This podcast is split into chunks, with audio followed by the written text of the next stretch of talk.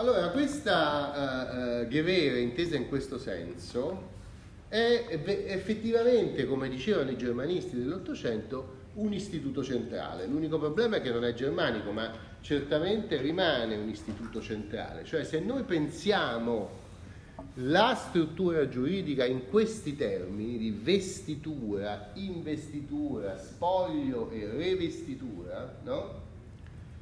Eh, effettivamente rendiamo, possiamo cogliere tutta una serie di elementi che sono invece difficilmente classificabili se noi non teniamo presente questa funzione. Allora, eh, il, l'istituto che si precisa soltanto nel tardo medioevo, verso il 1200, che ha preso il nome di feudo, lo possiamo capire se noi teniamo presente questa struttura fondamentale della, uh, della Ghebere, no?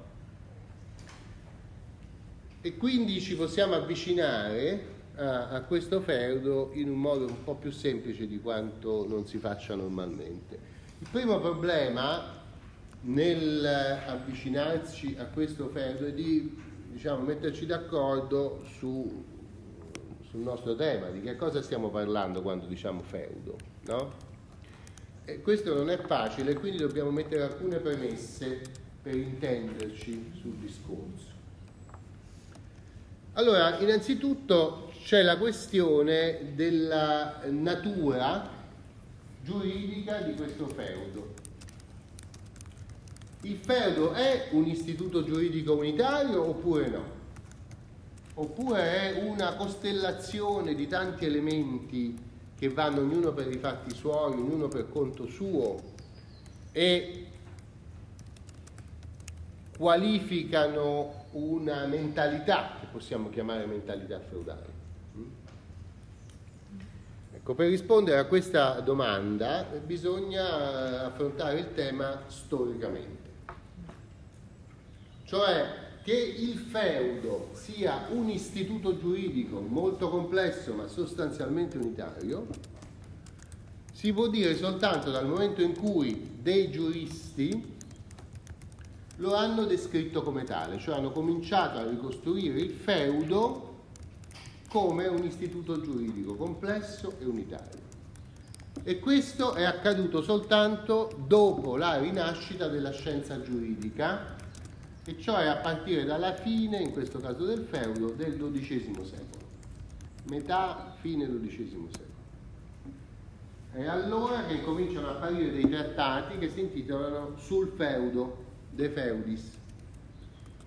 E allora eh, questi trattati raccolgono tutte le questioni che sono connesse ai rapporti feudali e ai, eh, ai diritti sui beni che sono qualificati beni feudali.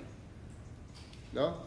Quindi mettono insieme eh, il, l'aspetto soggettivo e l'aspetto oggettivo dell'istituto, rapporti fra persone e diritti su cose.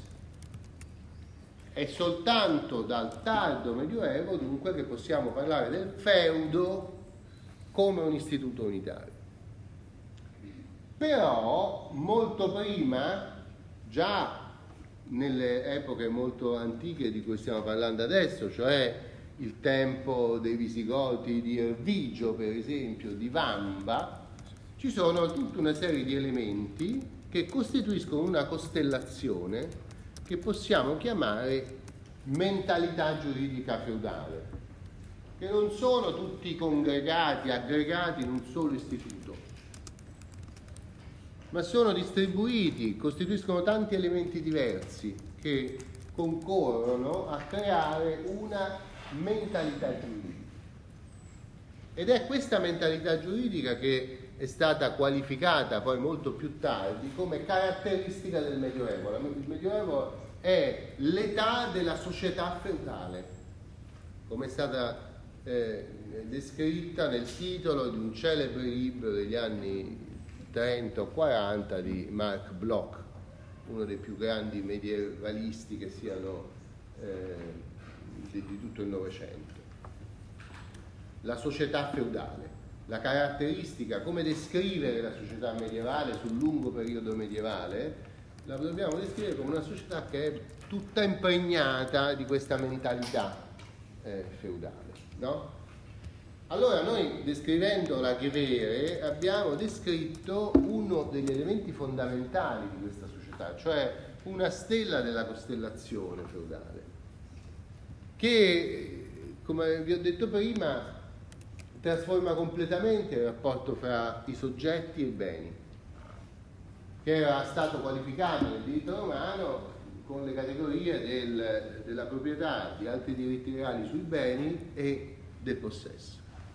Niente di tutto questo nella, nel mondo della Grevere, dove invece vediamo che il, il rapporto tra il soggetto e il bene dipende in modo inestricabile con il discorso della gerarchia che abbiamo fatto ieri.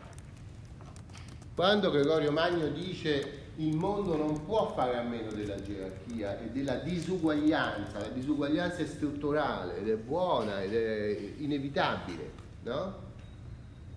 Sta mettendo la premessa perché si consideri il godimento dei beni come una delle forme della protezione che spetta al superiore sull'inferiore. Io godo del mio bene non perché è mio, ma perché qualcuno me lo ha conferito, proprio come godo del mio corpo perché Dio me lo ha donato. E siccome me lo ha donato me lo può anche levare, questo è il punto. No? Non è mio.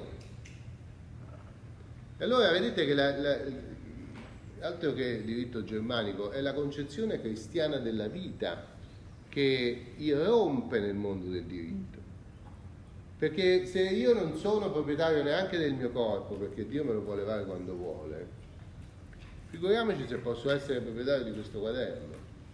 Ovviamente ce l'ho perché Dio, oppure il vescovo che rappresenta Dio, oppure il duca, oppure il re, mi ha concesso questo uso e mi protegge in questo uso, come Dio mi protegge nell'uso del mio corpo, no? Se io sono fedele se io sono ligio, che è un'altra parola medievale, ligio ai miei obblighi, sono, li osservo, no? Quindi manifesto la mia soggezione, accetto la disuguaglianza e perciò godo dei beni che mi conferiscono. Non è un discorso, cioè tutto questo è stato qualificato come barbarie medievale orribile dall'illuminismo. Allora, eh, l'illuminismo ha qualificato questi elementi, la disuguaglianza, la concessione, la soggezione, come la decadenza più terribile, della, come proprio il nemico sociale da combattere, no? Questa idea anche di molto, molto violenta nei confronti di queste forme di società ha dato luogo a uno degli effetti più rilevanti dell'illuminismo, cioè le rivoluzioni. Se io dico che questo tipo di disuguaglianza è il male assoluto invece del bene assoluto, come diceva Gregorio Magno, eh, se convinco un bel po' di persone di questo, va a finire che si fa la rivoluzione perché c'è una disuguaglianza eh, nella società dell'antico regime c'era una forte disuguaglianza e l'obiettivo del cambiamento, del grande mutamento rivoluzionario è stato quello di eliminare tutta questa struttura che era basata sulla disuguaglianza e introdurre una nuova forma di vita che è dichiarata nella dichiarazione dei diritti dell'uomo del 1789 che tutti gli uomini nascono uguali. No? Salvo gli schiavi neri che invece li continuano a considerare e poi le donne, cioè, vabbè, lasciamo stare. Però c'è ovviamente, no? Quindi vedete che quando noi ci accostiamo a questo mondo medievale non è qualcosa che è semplicemente lontano, ma è qualcosa che poi ha avuto una funzione eh, anche politica molto importante.